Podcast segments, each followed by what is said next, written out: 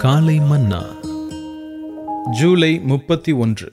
பரிசுத்தமே உங்கள் ஜீவியத்தில் பிரதானமானதாய் இருக்கட்டும் நீங்கள் உலகத்துக்கு வெளிச்சமாய் இருக்கிறீர்கள் மத்தேயு ஐந்தாம் அதிகாரம் பதினான்காவது வசனம்.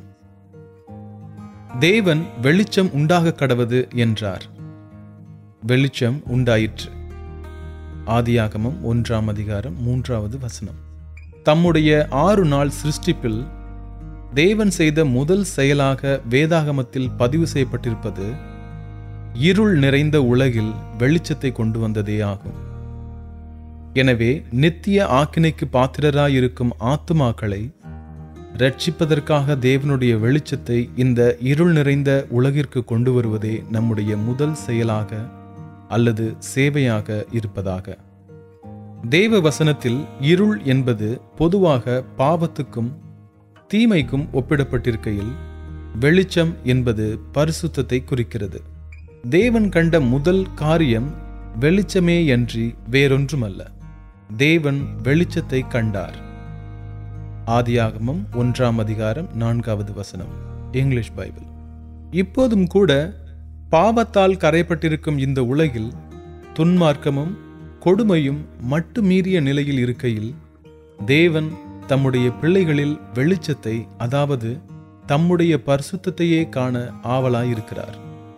தேவன் நல்லது என்று முதலாவது சாட்சி கொடுத்தது வெளிச்சத்தை குறித்தே அன்றி ஒரு தூதனை குறித்தோ அல்லது மனிதனை குறித்தோ அல்லது மனுஷியை குறித்தோ அல்ல.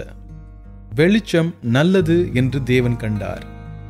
தேவன் உங்கள் ஜீவியத்தின் தூய்மையை குறித்து சாட்சி கொடுக்க கூடாதவராயிருப்பாராயின் நீங்கள் எச்சரிக்கையாயிருங்கள்.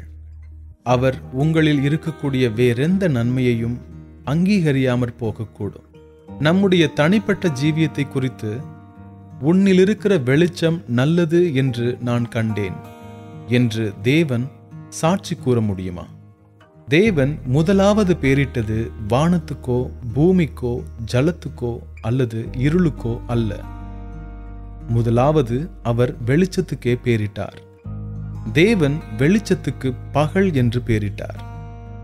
தேவன் தம்முடைய பரிசுத்த நாமத்தை அல்லது தம்முடைய புதிய நாமத்தை நமக்கு தரிப்பித்து பாக்கியவானும் பரிசுத்தவானும் என்று நம்மை அழைக்க வேண்டுமாயின் மெய்யான ஆசிர்வாதம் அல்லது பாக்கியம் என்பது பரிசுத்தமே என்பதை நாம் உணர்ந்து கொள்ள வேண்டும். ஆகவேதான் அவர் நம்மை பரிசுத்த அழைப்பினால் அழைத்திருக்கிறார். அது மெய்யாகவே ஆசிர்வதிக்கப்பட்டதோர் அழைப்பாகும். அருமையான சகோதரரே நீர் ஒவ்வொரு தெய்வீக குணாதிசயத்திலும் வளர்ந்து வரும்போது பரிசுத்தமே தேவன் உம்மில் காணும் முதல் காரியமாயிருக்கட்டும். உம்முடைய ஜீவியத்தின் ஒவ்வொரு பகுதியிலும் ஊழியத்தின் ஒவ்வொரு பகுதியிலும் பரிசுத்தத்தை உம்மில் பேணி வளர்த்து உருவாக செய்கிறீரா என்பதை நீர் நிச்சயப்படுத்திக் கொள்வீராக. கர்த்தருடைய பரிசுத்த நாமத்திற்கு ஸ்தோத்திரம். காலை மன்னா.